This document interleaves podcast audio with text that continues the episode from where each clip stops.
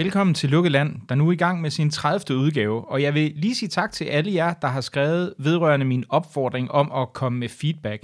Der er virkelig kommet rigtig mange udførlige og, og virkelig, virkelig gode indspark, som øh, jeg alt sammen overvejer. Det er langt fra alle, som jeg får svaret personligt, for der, der er virkelig kommet en del. Men øh, jeg vil bare lige øh, sige, at jeg værdsætter, og jeg overvejer det hele. Så tak for det.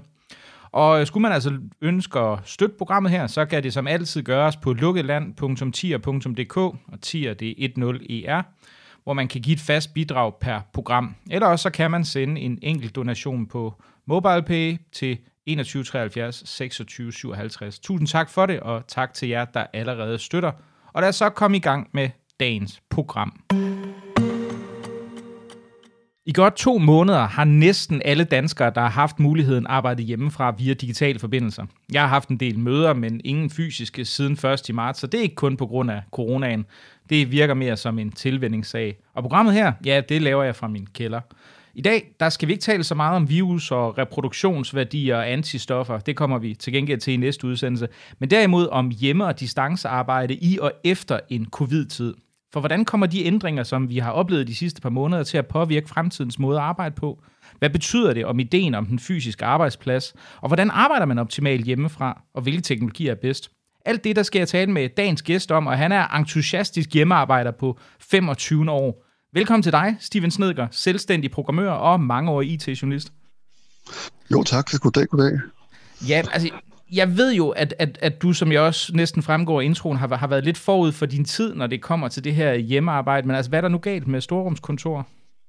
Altså, storrumskontor er jo forfærdeligt, fordi øh, personerne er jo forkerte til at begynde med. Det er ikke nogen, man selv har valgt at sidde sammen med. Temperaturen er forkert, enten er det for koldt eller for varmt, eller så er der træk.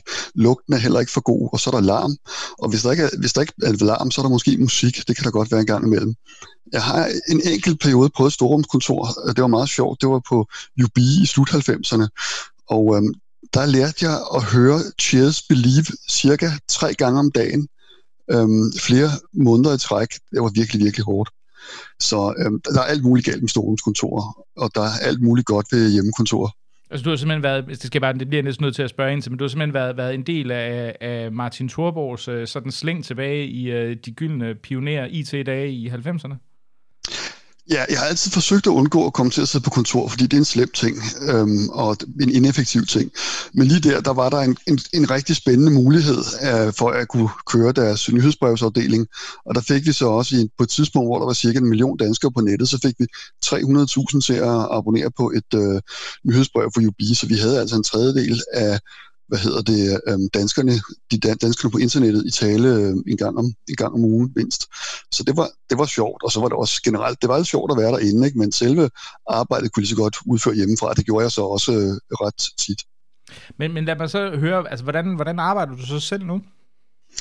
Jamen, øh, jeg stopper om morgenen og får noget at spise for børnene i skole den slags, så sætter jeg mig op til computeren, tænder for den, og så øh, har jeg nok en eller anden idé om, hvad det er, jeg ikke fik lavet i går.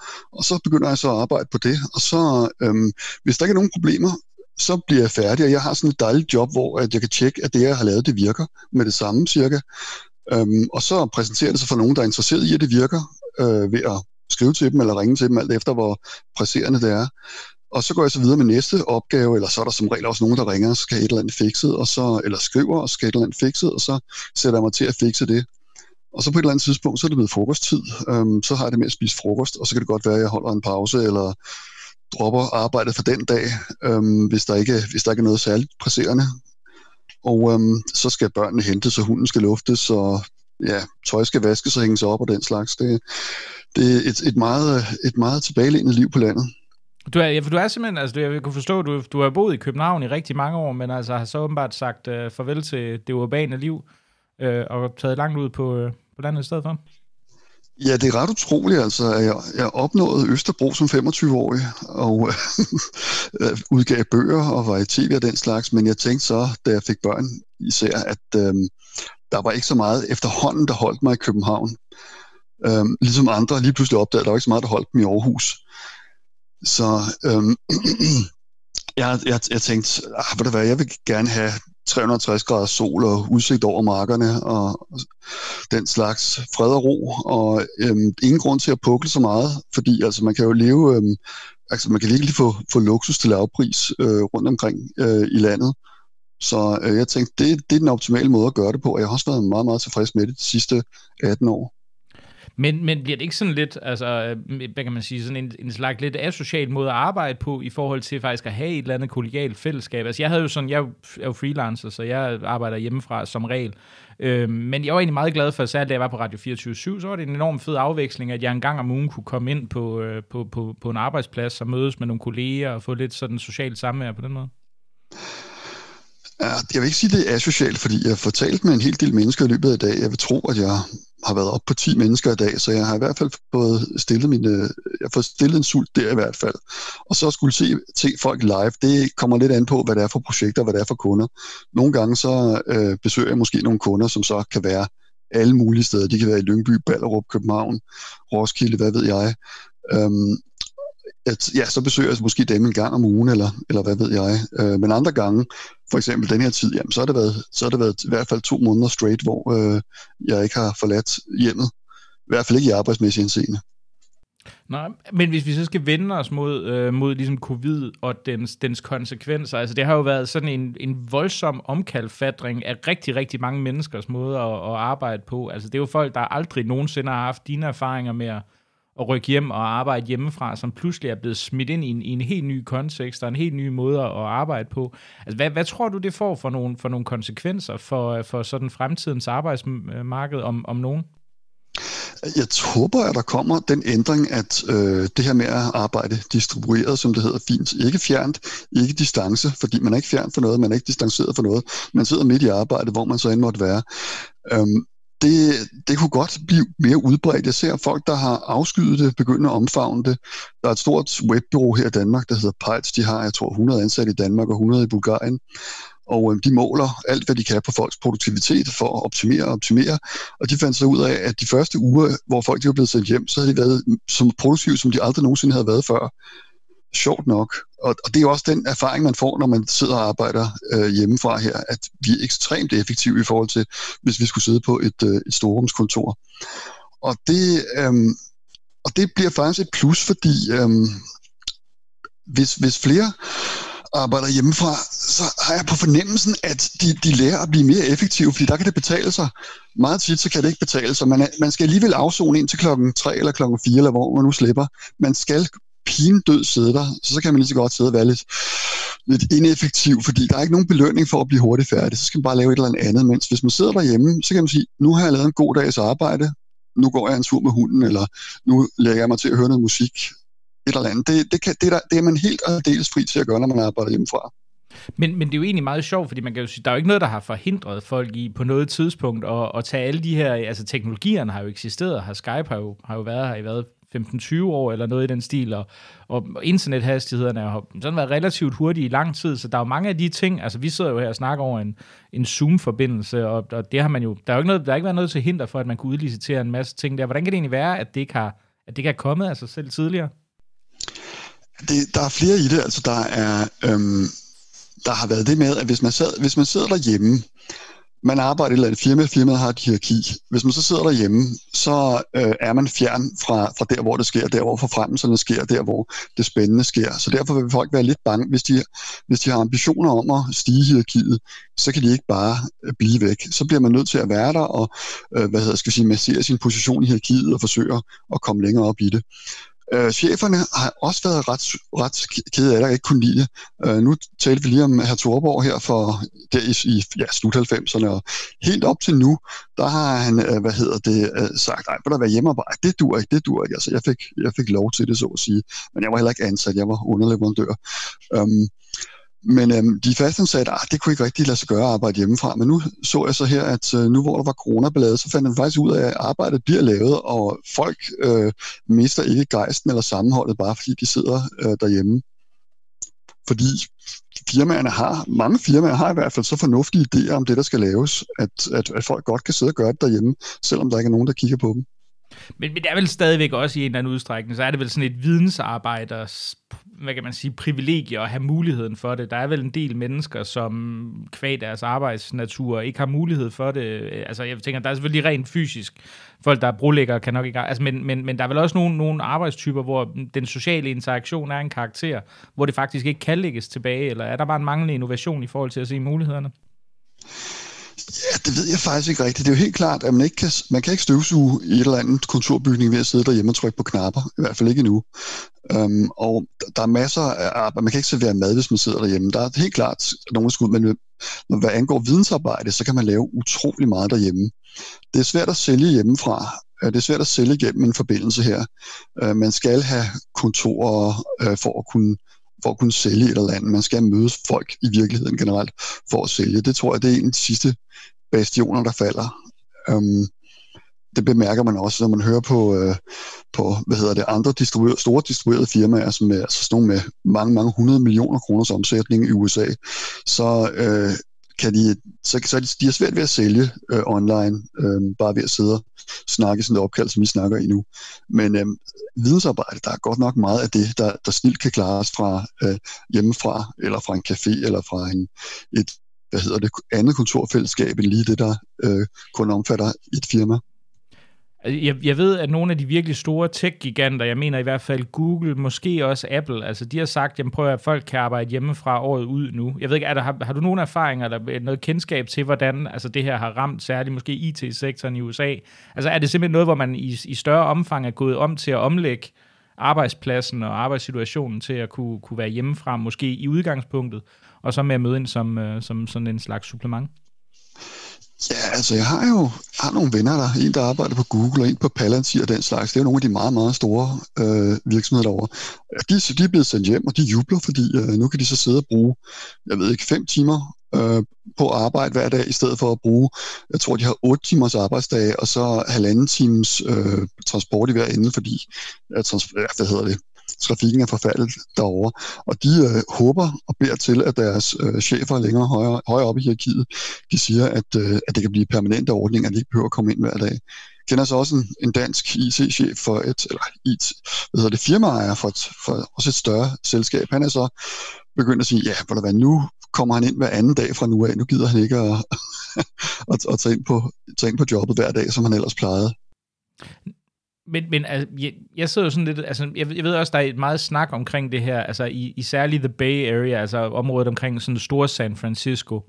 Øh, altså der, der er, er boligpriserne jo altså fuldstændig eksploderet. Altså det er jo ekstremt, ekstremt dyrt at bo i det her område, primært på grund af den her meget store koncentration af IT-virksomheder, der ligger i, i San Francisco, i Palo Alto og så videre.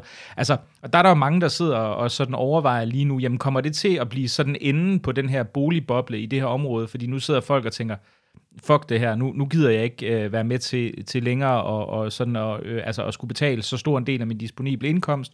Nu flytter jeg ud på en trobø, og så får jeg en hurtig øh, fiberforbindelse, og så må det ligesom være det.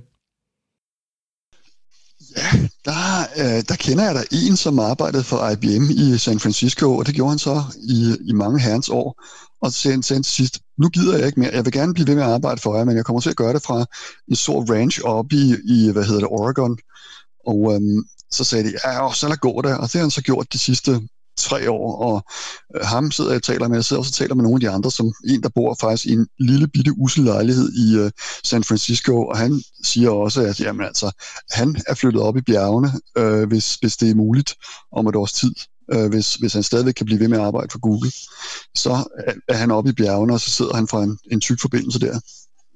Men, ja, altså, man kan sige, det, det jeg måske nogle gange, det er måske også bare fordi, jeg sådan er, er, er, er det ved jeg ikke, at jeg tror, det er jo selvfølgelig det mest frygtelige kliché, man kan sige som freelancer, men mit arbejde er jo også meget min hobby, så jeg, jeg har sådan en ufattelig udflydende arbejdsdag, og det burde jeg nok egentlig ikke have, hvis jeg tænker mig om, men, men det er jo en af de ting, som, som man kan sige er vel en oplagt risiko for det her hjemmearbejde, fordi du har jo egentlig ikke, altså der er vel også en vis slags tjeneste i, at der er nogle, nogle voksne mennesker, nogle chefer, der sætter en, altså de her oplagte rammer omkring en dagligdag og siger, nå jamen okay, så er du her altså fra klokken 9, og så har vi frokost klokken, klokken 12, og så videre, og så videre. Ikke? Altså for mig, øh, jeg tænker, for mange vil det vil være, være noget helt andet at skulle, skulle, skulle råde over deres arbejdsliv øh, på, på den her måde. Ja, det er det, og der er det helt klart godt at være i træning. Altså hvis man nu tænker på, på hvad hedder det, det gamle kontorhold, det man bliver opdrettet til på gymnasiet, så sidder man, man starter klokken 8 om morgenen, og man spiser klokken 11, og man går igen klokken 3, og der er de nogle voksne, der sørger for, at man gør, hvad man skal. Så kommer man så pludselig på universitetet, og så siger de, jamen ved du hvad, du skal bare aflevere rette mængde i rette kvalitet til rette tidspunkt, så skal du nok, så, så består du. Altså, det, det er så simpelt. Og sådan er det jo også generelt den kontrakt, man har som freelancer. Det er sådan, hvis man afleverer øh, rette mængde til rette tid i rette kvalitet, jamen, så er tingene bestået, og de er gode. Og det er ligegyldigt, om man så har brugt jeg ved ikke, hvor mange timer, 1000 timer på det, eller du har brugt 10 timer på det, så er det, så er det bestået. Så det jeg sådan bemærker, når, når jeg taler med folk om hjemmearbejde den slags, jamen, så de, der har været på universitetet og har lært selv at disponere over deres tid, de klarer det væsentligt bedre end ja, dem, man så hører om, der så kommer hjem og så skal lave hjemmearbejde, og så ser de bare en ufattelig masse Netflix-serier i stedet for at lave arbejdet og, holde fri. Um, så der, um, det, det, er, det, er noget, man, det er noget, man skal lære, men jeg tror, jeg tror alle kan lære det. Altså jeg vil gerne understrege, at jeg ser, jeg ser meget få Netflix-serier. Jeg sidder og læser obskure studier om, om, om, om uh, pandemier. Så det er det, jeg bruger min hobby og dedikerer min tid til, øh, og det er jo selvfølgelig også sørgeligt i sin egen ret. Men, men i forhold til... Ah, altså... det, det er skide godt at være nysgerrig, og det er skide godt at have obskure interesser, og det er skide godt at bore sig helt ned i dem, og det er meget, meget sjovere, og man får en meget, meget stærkere rus af det, end man gør af at se, gud hvilket drama i, i 40 afsnit på Netflix. Ja, jeg, så, ved, jeg, jeg, jeg, jeg, bare, jeg bakker dig op. jeg håber bare, at jeg på et eller andet tidspunkt, nu er jeg interesseret mig for folkedrab i lang tid, nu er det så blevet til, til globale pandemier. Jeg kunne godt tænke mig et eller andet, I don't know, sommerfugle eller enhjørning eller sådan et eller andet, der fangede min interesse næste gang. Det kunne være meget fint. Men i forhold til, altså en af de ting, som jeg er rigtig glad for ved, ved, ved sådan at være freelancer, og, og jeg glæder mig over det, sådan næsten på daglig basis, når jeg møder sådan fastansatte kolleger, på trods af deres øh, fantastiske ferieordninger og, og generøse pensioner og alt det andet. Altså det er det her med ikke at kunne, ikke at skulle deltage i møder. Det synes jeg jo er, er fantastisk. Jeg har nogle enkelte, men det er sådan, meget sporadisk, og i øvrigt også ret effektivt øh, i, i den her henseende. Men altså, tror du et eller andet sted, at det her, kan distancearbejde være noget, som sådan på sigt vil være, altså, kunne være i stand til at nedbryde den her elendige mødekultur, der jo herrer mange steder i både det private erhvervsliv og utvivlsomt også det offentlige? Ja, det ved jeg faktisk ikke, fordi jeg sidder jo her og deltager i nogle, i nogle møder, som normalt ville være fysiske inde hos en kunde. Øhm, og så har jeg så mine sædvanlige møder i, skal vi sige, i vores lille firma, hvor vi er tre universitetsuddannede typer. Ikke? Der har vi altid haft en enorm god mødekultur. Vi har generelt aldrig været mere end to i et møde. Det er helt sikkert, at der skulle tages beslutning på det møde, og det var rimelig klart, hvad der skulle tages beslutning, beslutning om, før mødet gik i gang. Øhm, og så har vi banket det færdigt i løbet af fem, fem minutter, halvanden time, hvad der nu skulle til, og så har det været klaret. Så arbejder jeg for en kunde, som har en gammel mødekultur, hvor man mødes, åh, jeg ved ikke, i det værste tilfælde 43 mennesker i et opkald, og så øh, fortæller øh, chefen, hvad der nu sker, og, og det er jo så meningen, at vi så skal ryste sammen og nyde det, og det vil måske, det virker bedre, det virker helt klart bedre i kødet, end det, end det virker online. Um, og så har vi også haft nogle af de her øh, møder, hvor der sidder ni mennesker, der bliver vist PowerPoint og den slags, og det er sådan, det er forfærdeligt i kødet, men det er endnu værre, når det foregår på en skærm faktisk. Og øhm, jeg tror, at folk vil måske blive trætte af det, fordi man kan sige, meget af det er, at man, man, man accepterer jo de der ugudelige lange møder, fordi ja, man skal alligevel afzone til klokken 4 hver dag, eller til klokken 15.30, hvad det nu er. Man skal alligevel afzone, så hvad pokker, jamen, så tager vi da et møde på en time, og alle møder, de, de kan jo kun tage en time i kalenderen, så det, de går fra 13 til 14, og så har man et nyt møde fra 14 til 15 og så videre. Det bla bla, men altså hvis man så kommer hen og så får mere styr over sin egen tid derhjemme, og så siger, jamen, vi skal have besluttet det her og det her, og det har vi brug for møder til. Og så kan de møder så bare tage måske 10, det ene kan tage 10 minutter, det andet kan tage 40 minutter, øh, når man sidder og snakker online, og så bliver tingene besluttet, som de nogle gange skal, og så kan man så arbejde videre, og så er man så færdig, når man er færdig med arbejde, når man har lavet en god dags arbejde. Så har jeg stærkt på fornemmelsen, at, at folk de vil begynde at, og efter, efter, hvad, efter, hvad synes, finde den model, som den, finde den model den rareste og den bedste. Altså det er det der med, at hvis man bare kan sige, jamen, nu har vi lavet dagens arbejde, og så holder vi fri, så er der, der, så er der en gulerod i den anden ende. Altså, jeg sidder jeg har jo, nu har jeg købt hus her på, på Amager, ikke? og der, man kan jo sige, det er jo så ikke, ikke fordi det er sådan et spekulationsobjekt, men det er jo lige så meget fordi, at eller, jeg er i hvert fald ikke satset på at tabe penge på det, vel? Men altså det, det som du ligesom skitserer, det er jo den her distribu- distribuerede virksomhed jo. Det er jo netop, at folk på et eller andet tidspunkt begynder at genopdage, at det er enormt dejligt ude på landet Og det synes jeg er lidt skræmmende. Altså, men, men, men på den anden side kan jeg jo så sige, at jeg har urbaniseringen som sådan en 150-årig tendens i ryggen, der, der ligesom øh, forhåbentlig understøtter mit boligkøb. Altså tror du virkelig, vi kommer til at se folk, altså der er selvfølgelig altid nogen som dig, men tror du ikke de fleste, de stadigvæk vil tænke, at de skal ind øh, til, til de her byer, hvor de kan opretholde øh, et selvbillede af sig selv som sådan nogle urbane typer, der, der går til nogle kulturarrangementer, som de i virkeligheden aldrig rigtig deltager, men kun overvejer at, at være en del af? Oh, det er helt sikkert. Altså, jeg troede jo grangiveligt for 18 år siden, da ADSL blev rullet over landet, at nu var der ingen som helst grund til at tage ind, på, ind til København, hvor, du ved, dengang havde man jo dokumenter, var i papir, og de lå et sted, og computeren var et sted, og man kunne kun lave tingene et sted. Og så pludselig, vum, så kommer der så ADSL, og nu har vi fiber, altså øh, vi sidder jo her med, hvad hedder det, 500 megabit ude på landet ingen problemer.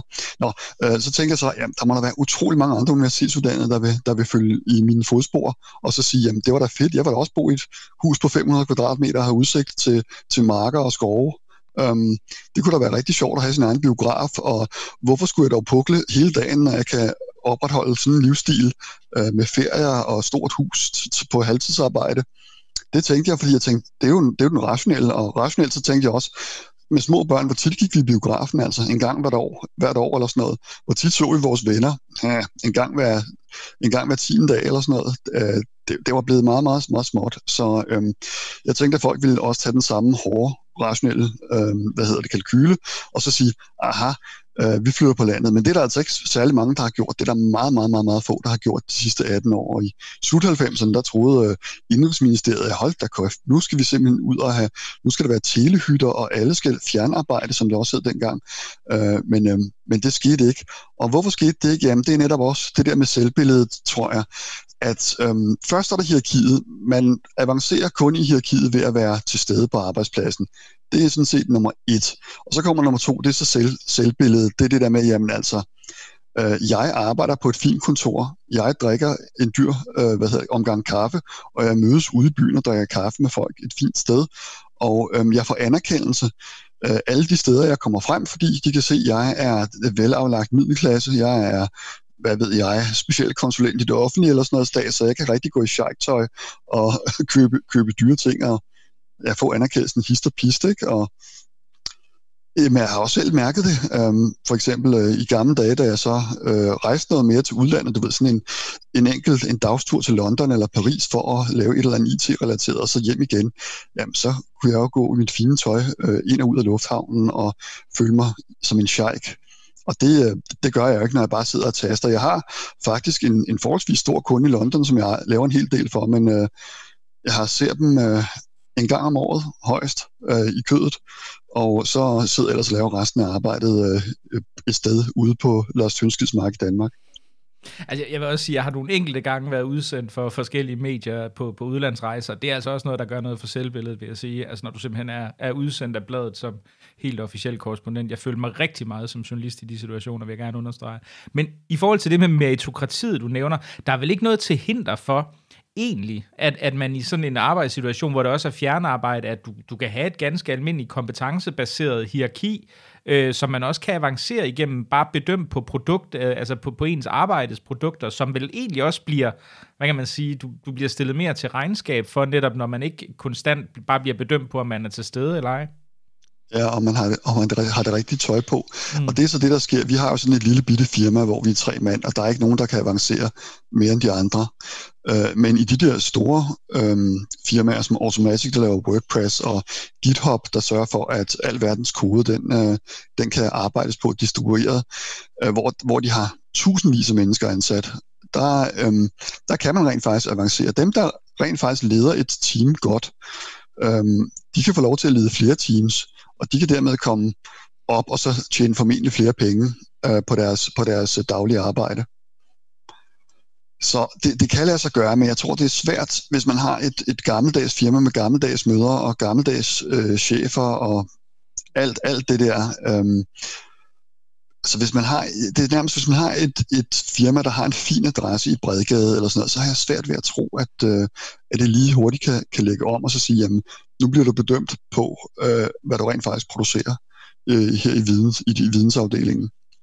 Men altså herefter, man kan sige, nu, nu må folk jo også antages i, altså virkelig, virkelig bredt at have fået oparbejdet nogle kompetencer i forhold til, til, øh, til, til, til fjerne distancearbejde. Jeg kan jo se, virkelig mange er begyndt at bruge Zoom, ikke? Og, og altså gud og hvad man har jo fået sådan en Rødecaster Pro, som jeg sidder og optager det her på, ikke? Så også i ja. mediebranchen er det jo virkelig blevet udbredt. Men altså, tror, du, tror du, hvis du nu skulle starte et firma, hvis du havde et lille startup, sådan som du vil lave fra bunden, vil du så lave det som en distribueret virksomhed, eller skulle der simpelthen være et kontor et eller andet sted? 100 procent. Jeg har aldrig, aldrig nogensinde haft et kontor, og jeg har så arbejdet sammen. Jeg har både ansat folk og arbejdet sammen med folk fra forskellige steder i Danmark og forskellige steder i verden.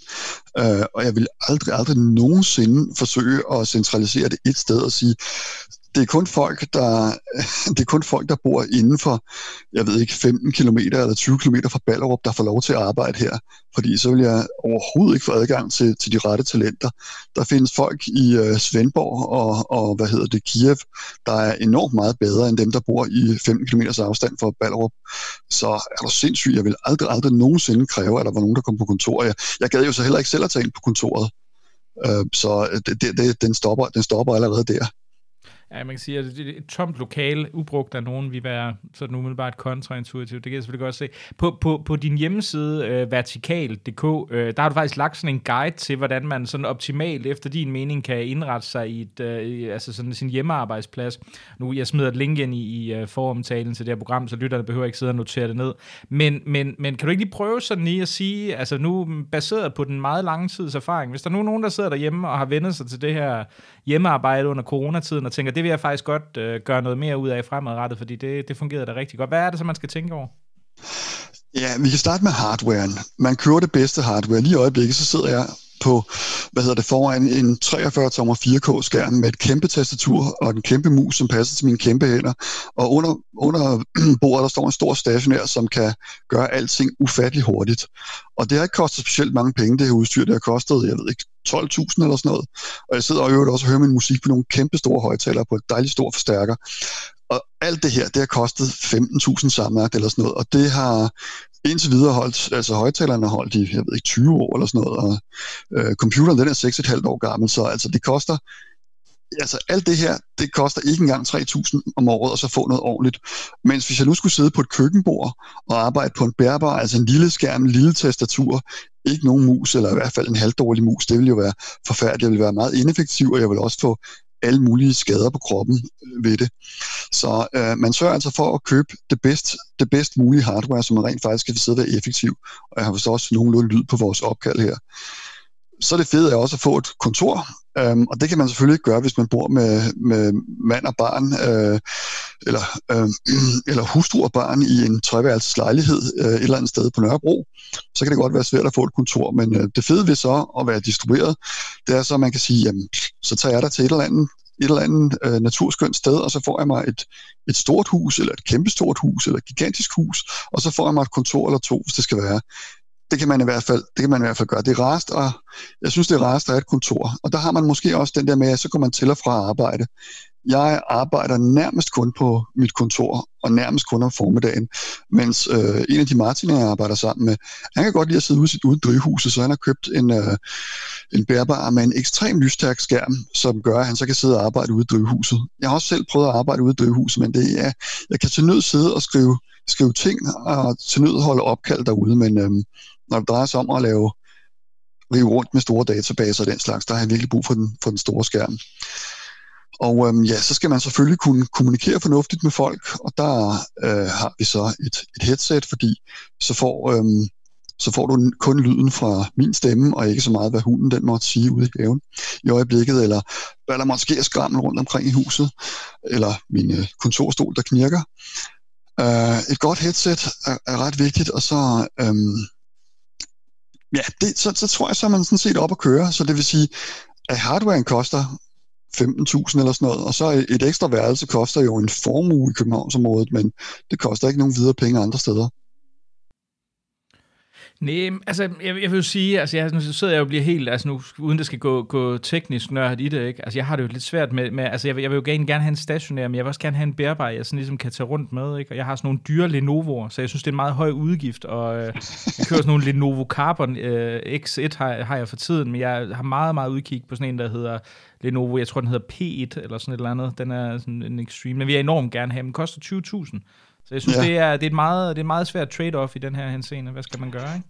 Jeg, jeg kan trøste dig. Først, først så trækker du momsen fra, så er du... Øh, det, så kan du jeg ikke, det kan jeg ikke. Jeg er, jeg er momsfritaget på grund af, at jeg laver journalistisk arbejde med selvstændig redaktionel frihed. Der er sådan oh, meget komplekst diagram, så jeg har ikke, øh, altså, det, jeg er ikke, jeg er ikke, øh, jeg er ikke momsfritaget i den her scene. Nej, fordi det, det, vil, det vil jo gøre det lidt lettere. Ja, præcis. Jamen, jeg ved ikke, altså, man kan, du kan også, øh, altså, det er jo ikke, det er ikke noget problem, hvis du nu siger, at du har den der øh, fortrinlige bærbare, som du kan tage med alle steder, hvor du nu skal hen, og på et tidspunkt bliver det vel også muligt at komme væk hjemmefra, jamen, så skal du endelig have den bærbare. Men når du så øh, sidder derhjemme, jamen, så køb en 43-tommer 4K-skærm. De koster, øh, de koster 2.500. Køb tastatur og en mus, de koster højst 500. Og så sæt maskinen til det, så har du en øh, utrolig god arbejdsstilling formentlig, og en utrolig god arbejdshastighed.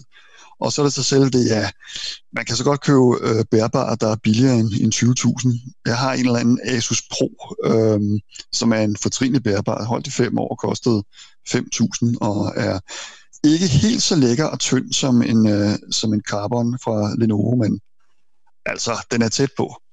Ja, men jeg skal have den, jeg, jeg bruger den der trackpoint, den der lille ja. røde knap, de har, de har på. Den, her, den har jeg vendt mig til igennem mange år, så det er... Nå, nu kommer vi... Øh, nu kan jeg godt høre, at vi kommer et, et stykke væk, men uh, jeg vil mm. dog sige til lytterne jo, at det kan jeg jo næsten meget på her. En af de første ting, jeg gjorde, da jeg fik nogle af de bidrag, det var at købe mig en virkelig god kontorstol. Uh, så det er noget af det, som... Og det er jeg meget glad for. Det har virkelig været en fantastisk investering. Min kæreste siger godt nok, at den ligner en gamerstol. Det er den ikke. Det er ikke en gamerstol. Den ligner kun lidt. Men det har virkelig, virkelig gjort, uh, gjort hjemmearbejdet meget bedre. Men, øh, Steven, jeg tænker lidt på, altså øh, i, i forhold til, altså den, jeg, jeg tror mange har sådan en idé om, at det her covid, det for alvor kommer, altså nu tænker man, det bliver sådan en helt anden verden, som vi kommer ud til på den anden side på rigtig mange måder, ikke? Men, men, men, men tror du danskernes arbejdsmoral og den kultur, som vi har bygget op omkring arbejdspladsen, om, altså kan den i virkeligheden, altså er den så, så rodfæstet i vores forståelse af, hvad det vil sige at have det, vi kan kalde et funktionært arbejde, at at det egentlig ikke vil påvirke noget, eller tror du, der er mulighed for sådan en reel revolution i forhold til distancearbejde og distribueret arbejde? Altså det begynder jo formentlig at, at drøbe nogle steder. Altså programmører bliver mere og mere bedre til at være distribueret, og der er flere og flere af de succesfulde firmaer, som er distribueret. Så det starter nok der i IT-branchen, hvor folk har, har lettest ved det. Og så kan det godt være, at det spreder sig til, jamen altså alvorligt talt, i gamle dage, så skulle man være advokat og sidde på kontor, fordi der stod Karnov, og det var der kunderne kom, ikke? Men der er også mange advokater, som kunne sige, ah, ved du hvad, jeg tager den fra privaten, jeg kender nogle advokater, og de, de har da også siddet og arbejdet hjemme og sagt, det kan vi faktisk også godt gøre, altså det er jo ikke hver dag, at der kommer, i hvert fald deres, i deres, på deres kontor, så er det ikke hver dag, at de har klienter på kontoret. Og så kan de sagtens sidde med deres elektroniske Karnov og deres øh, fine computer derhjemme, og så lave arbejdet, og så øhm, ja, holde pause ved at gå ud i haven, eller, eller hvad de nu har lyst til. Så jeg tror, at øhm, jeg tror, der er mange, der, mange af de her vidensarbejdere, og jeg ved ikke, hvor mange, hvor mange har været hjemsendt her de sidste to øh, måneder. Måske har det været 200-300.000 eller sådan noget, som ikke lige havde, havde regnet med det. Øhm, jeg tror, der er en, en del af dem, der vil få smag for det, og så sige, hmm, det kunne vi godt bruge noget mere af. Og der har jo også, altså før vi fik corona, så øh, begyndte Microsoft jo også at sige, jamen skulle vi ikke prøve med en fire-dages uge? Og det gjorde de så, og så blev de så, øh, hvad hedder det, var det 11 procent mere øh, effektive, tror jeg nok. Hvilket er også ret sjovt, men øh, når der er en guldrod i den anden ende, hvad jeg vil sige, så, øh, så bliver folk utrolig effektive til at arbejde. Og jeg tror også, at det der med, så vil effektive virksomheder vil jo så til dels udkonkurrere ineffektive virksomheder, så øhm, jeg tror, det er lige så stille og roligt kommer, kommer løbende i mange brancher. Først IT-branchen, og så kommer de andre, hvad skal vi sige, meget computerbundne brancher. Langsomt, langsomt, men, øh, men selvfølgelig vil der være kontorer øh, lang tid, lang tid fremover. Men jeg er egentlig glad for, at jeg har taget nogle penge, jeg havde tænkt på at investere på et tidspunkt. Så tænkte jeg, kontorbyggeri, det, det går sgu aldrig af mode. Folk vil altid have lyst til at sidde på kontor øh, i store byer. Men øh, det er jeg ikke helt så sikker på nu, fordi øh, jeg kan da se med mange af de der kunder, det er sådan noget med, at det, det bliver slut med buffeten, og øhm, det kan også, og de sidder så, øhm, hvis det kan nogen, der arbejder i, i banker, eller i hvert fald IT, øh, hvad hedder det, IT-afdelingerne i banker, og det er sådan noget med, jamen de kører, på, de kører i skiftehold og ser ikke rigtig hinanden, og det er forholdsvis sygt at sidde øh, på sådan et, og sidde derinde på de der halvtomme kontorer i København, og jeg kan godt forestille mig, at de siger, ah, hvad, i morgen tager jeg den altså hjemmefra. Og så siger det en gang til, i morgen tager jeg den hjemmefra. Og så er der også bare det, at når folk så kommer hjemmefra, så kan det jo så godt være, at de sådan øh, lige pludselig begynder at få energi til at lave nogle sjove ting. Det, der blandt andet er problemet ved at arbejde fra klokken 9 til klokken 16, det er, at man er helt blæst i hovedet og træt, når man kommer hjem, og ved ikke, hvad man selv hedder, og man skal bare spise, og så skal man se, øh, et eller, se en eller anden serie, og måske have noget vin eller sådan noget, for at, ligesom at, at slappe af. Mens hvis man nu lavede den, sin gode dags arbejde og var færdig klokken 3, så kunne det være, at man lige kunne tage fat på sit yndlingsprojekt, som man sad og nørdede med, og så måske kunne blive til et, et godt firma, og alt det der faste arbejde, det har faktisk øh, knust de der ambitioner om at lave sit eget stykke software og, og komme videre med det. Ikke? Der, der, der, vi har altid haft det let i, i vores firma med, at vi, jamen, vi kunne bare arbejde med, hvad vi ville. Hvis vi ikke tjente penge nok, jamen, så begyndte det at regne ind gennem taget, og bilen den blev ikke repareret. Men øhm, så, har vi, så, så, så måtte vi så lade være med at lave de sjove, de sjove ting for sjov, og bygge sjove ting, der kunne blive til rigtige penge, øh, og så gå tilbage til at, til at arbejde sådan mere traditionelt. Men øh, når der så er, er, er en god pengestand, eller slut, ja, pengestand i, øh, i pengetanken, så er det, så er det bare at, at, at følge sine idéer, så, så lave noget sjovt, ikke altså. Jeg har jo ja, den sjove situation, at jeg lige siden jeg forlod datalogi for 25 år siden har tænkt, det kunne da være sjovt at lave et stykke software, så tjene penge på det, i stedet for at tjene penge på timeløn. Øh, og det har jeg så lavet forskellige, øh, ved forskellige lejligheder, men der er aldrig rigtig noget, der, der er blevet til det helt store. Ikke? nu har jeg så et stykke software, som der er 21.000 brugere af, og det kunne snilt gå hen og blive mange flere. Det kunne også være, at der måske var sådan en 5-6 procent, der gad at betale for det, og så kunne jeg lige pludselig tjene penge på andet end timeløn. Ikke? Og det, det er en fed ting. Jeg tror, at, hvad, øh, hvad, er det for, hvad er det for, for noget software, du har lavet? Det er ikke det, er det her, så du kan bare reklamere? Nej, jamen, det er, hvad hedder det, øh, det er TV Forever. Uh, det er sådan en, en, et lille stykke software, som optager tv. Så hvis du for eksempel sidder og slår dig på lårene og siger, ej for pokker, Matador eller Downton, Downton Abbey eller Mænd og Høns på DR, det vil jeg optage, så kan du optage det med, med, med vores lille program. Ja, okay. okay. Jamen, jeg tror, og så har du det til evig tid at eje, og, og, og selv, din, selv din yngste kan arve det så de engang i 2055 skal sidde og se fars gamle mænd og høns og spurgte, hvorfor grinede far den? Jamen, altså, der, altså, jeg har jo tit et problem med, hvis jeg har været i deadline eller et eller andet debatten, så DR's uh, arkiv er jo tidsbegrænset. Så kan jeg jo ikke sidde og nyde mine uh, fantastiske retoriske performances, uh, eller gemme den netop til, til kommende generationer. Så det er jo oh, en, en af de ting, der, der ærger meget. Ikke? Men uh, jeg kan simpelthen forstå serverplads. Uh, det er simpelthen en af de ting, der er så dyre, at... Uh, de der par, par milliarder, 3, 3 milliarder plus, som man får i det, det er altså ikke nok til, at du kan lave et, et evigt eksisterende arkiv, desværre. Det er lidt, det er lidt en skam. Så. Øh, øh, vi, har, vi, har, vi har regnet på det, hvor meget, hvor meget vil det koste, selv, selv hvis det var de, de høje Amazon S3-priser. Det koster ikke en skid at lære øh, den fulde sendeflade. Det koster virkelig ikke meget, altså. Øhm, jeg sidder jo herhjemme og har optaget meget. Ja, du kunne med vores software som, altså du skriver achieveforever.net, så trykker du på installerknappen, så ryger hen i Googles butik, som sælger den gratis, og så installerer du den, øh, og så kommer der så noget utrolig svært. Så skal du så starte den. Det kan du så også gøre hen på Googles butik. Der er sådan en, en, en hvad hedder det, start-appen-knap. Så starter du den, og så finder du så et eller andet, sted, et eller andet på det, du gerne vil optage, og så går du i den her app, TV Forever, som den hedder. Det er sådan en standalone app, som rider på ryggen af Chrome, øh, og dermed virker på Mac og Windows og Linux og Chrome OS og hvad det ellers er. Nå, og så trykker du på optag, og så kan du så optage din egen øh, fantastiske optræden, og så kan du så vise den til, øh, til børn og børnebørn. Jamen, det er, det er jeg sikker på, at kommende generationer vil værdsætte helt utroligt meget. Er det øvrigt ikke også, det, det kommer jeg lige i tanke om, er det ikke, har du ikke også lavet noget, der hedder bedre vejr på et tidspunkt? Er det, eller, jo, jo, den har vi også lavet. Fordi det var... den bruger jeg hver dag, vil jeg sige. Jeg er så træt af DMI's hjemmeside. Men nu får du heller ikke mere gratis reklame, Steven, det vil jeg sige. Øhm... jeg, har heller ikke, jeg har heller ikke brug for det. Det er bestemt heller ikke derfor, jeg, jeg, jeg, jeg sidder og fortæller sjove ting. Det. Absolut. Øh, hvad det hedder. Men øh, nej, nej, jeg vil sige det. Altså, jeg tror heller ikke, jeg tror ikke, en corona-podcast er en af de optimale IT-afsætningsplatforme. Men det er så bare min, øh, det er så bare min lille fordom. Men jeg vil jo sige en ting, for lige at runde øh, af og vende tilbage til de storrumskontorer, du havde. Altså, der kan jeg jo for lige at få, få snedet øh, covid-vinklen ind, der kan man jo sige, at der er mange øh, øh, sådan emner, hvor folk bliver ved med at sige, at coronaen viser os, at du ved, grænsernes tid er forbi, eller vi skal lukke os om os selv, eller kapitalismen er spillet falit, eller tusind andre ting, der passer ind i folks forudindtagede holdninger.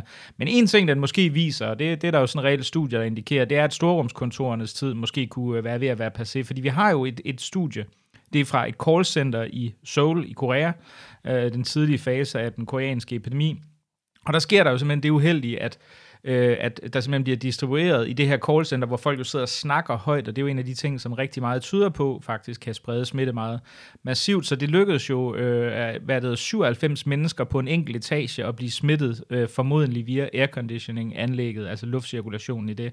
Så, så man kan sige, at øh, øh callcenter, eller stormskontor, hvor folk sidder og taler højt, det er jo måske en af de ting, som... Øh, som covid-virusen faktisk har sagt til os, og jeg ved ikke, om, om der er noget med forsynet, der har haft en finger med i spillet der, men at det er måske en af de ting, som, som vi ligesom bliver nødt til at, at pakke lidt bag os, ikke?